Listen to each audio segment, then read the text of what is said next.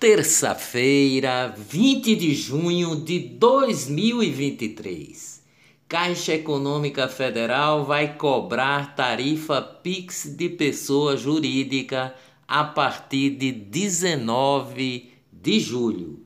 Cobrança é autorizada pelo Banco Central desde 2020. Pessoa física, microempresários individuais, os MEIs e beneficiários de programas sociais seguem isentos. As scooters, aquelas mini motos muito usadas para lazer, agora vão precisar de licenciamento e também de placa. As novas regras já valem a partir de julho. Presidente Lula embarcou na noite de ontem para uma nova viagem à Europa, terceira desde que, desde que retornou ao Palácio do Planalto. O primeiro compromisso de Lula será uma reunião com o sociólogo Domênico De Masi em Roma e o primeiro destino da sua viagem. A, a, os encontros com políticos irão de quarta a sexta-feira. Olá, eu sou o jornalista Ivan Maurício e estas são as notícias mais importantes do dia. Tudo o que você precisa saber para ficar bem informado em apenas 10 minutos. Governo do Estado anuncia pagamento do 13º da Bolsa Família. Pernambuco começa a pagar parcela extra do benefício até o final do mês.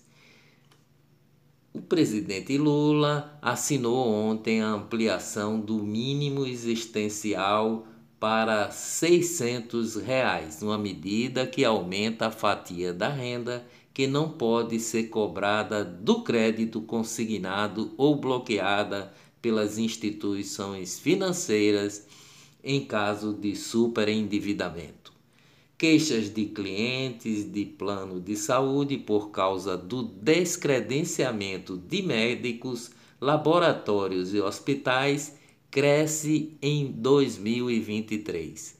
Até maio deste ano, a Agência Nacional de Saúde já recebeu 13 mil reclamações. O movimento Democracia Sem Fronteiras no Brasil denuncia a aproximação do governo Lula com ditaduras como a Venezuela e China. Para a entidade, a administração petista quer se aproximar de países autoritários. Novo imortal da Academia Pernambucana de Letras, o jornalista e escritor Fábio Lucas de Barros e Silva, que ocupará a cadeira de número 1 um, vaga após o falecimento do acadêmico Olímpio Bona Neto em janeiro de 2023. Morre Paulo Debetio, autor de músicas como Tieta e Nuvem de Lágrimas, aos 77 anos. A causa da morte do artista não foi divulgada. Paulo Debetio era pernambucano natural de Poção. Economia no Brasil. O mercado financeiro reduziu de 12,50% para 12,25% as projeções sobre a taxa de juros Selic até o final deste ano. E de 10% para 9,5% para 2024 segundo o Boletim Focus divulgado hoje pelo Banco Central. Apontam também que o índice de inflação deverá recuar de 5,42, de acordo com as últimas previsões, para 5,12 até o fim de 2023. Negócios no Brasil. Banco do Brasil gastou 240 mil reais com a parada gay que ocorreu no início deste mês na cidade de São Paulo. A revista digital Oeste teve acesso aos gastos da instituição financeira.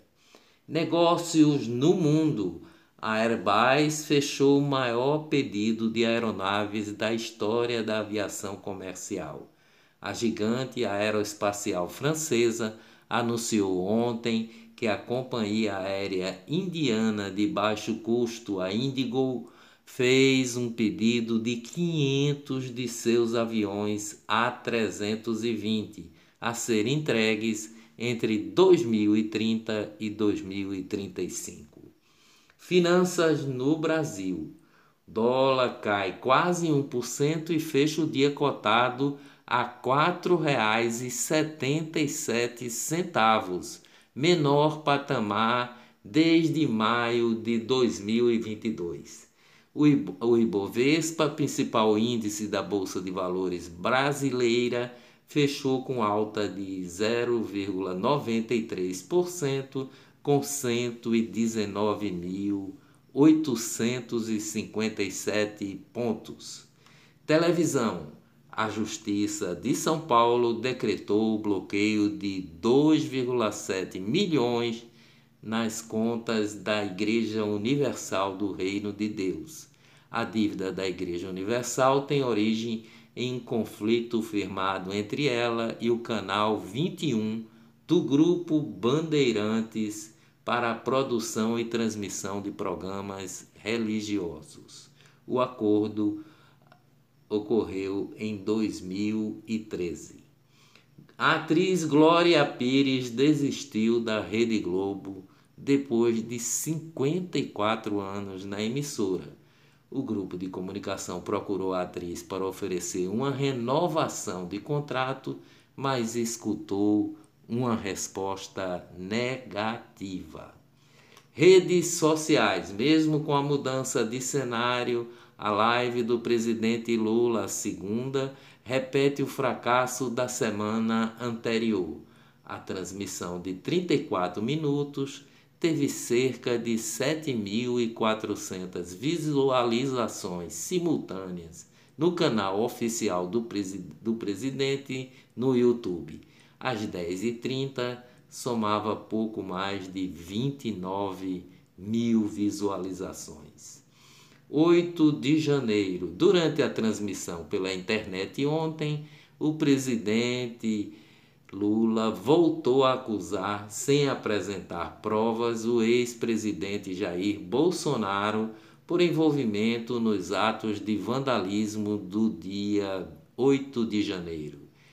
Abre aspas, já está provado que eles tentaram dar um golpe e coordenado pelo ex-presidente que agora tenta negar. Mas quando ele perdeu as eleições, ele se trancou dentro de casa para ficar preparando o golpe, afirmou Lula sem esclarecer quais provas. O ministro da Defesa, o pernambucano José Múcio Monteiro, discordou de Lula ontem sobre a causa do 8 de janeiro, diferentemente da versão do governo que busca singularizar em Jair Bolsonaro a culpa pela tentativa de golpe de Estado. O, o ministro afirmou que não havia um líder por trás das invasões. Gestão, o Ministério da Integração e do Desenvolvimento Regional do governo Lula, comandado por Valdez Góes, gastou mais de 510 milhões de reais sem licitação nos primeiros seis meses da nova gestão do petista na presidência.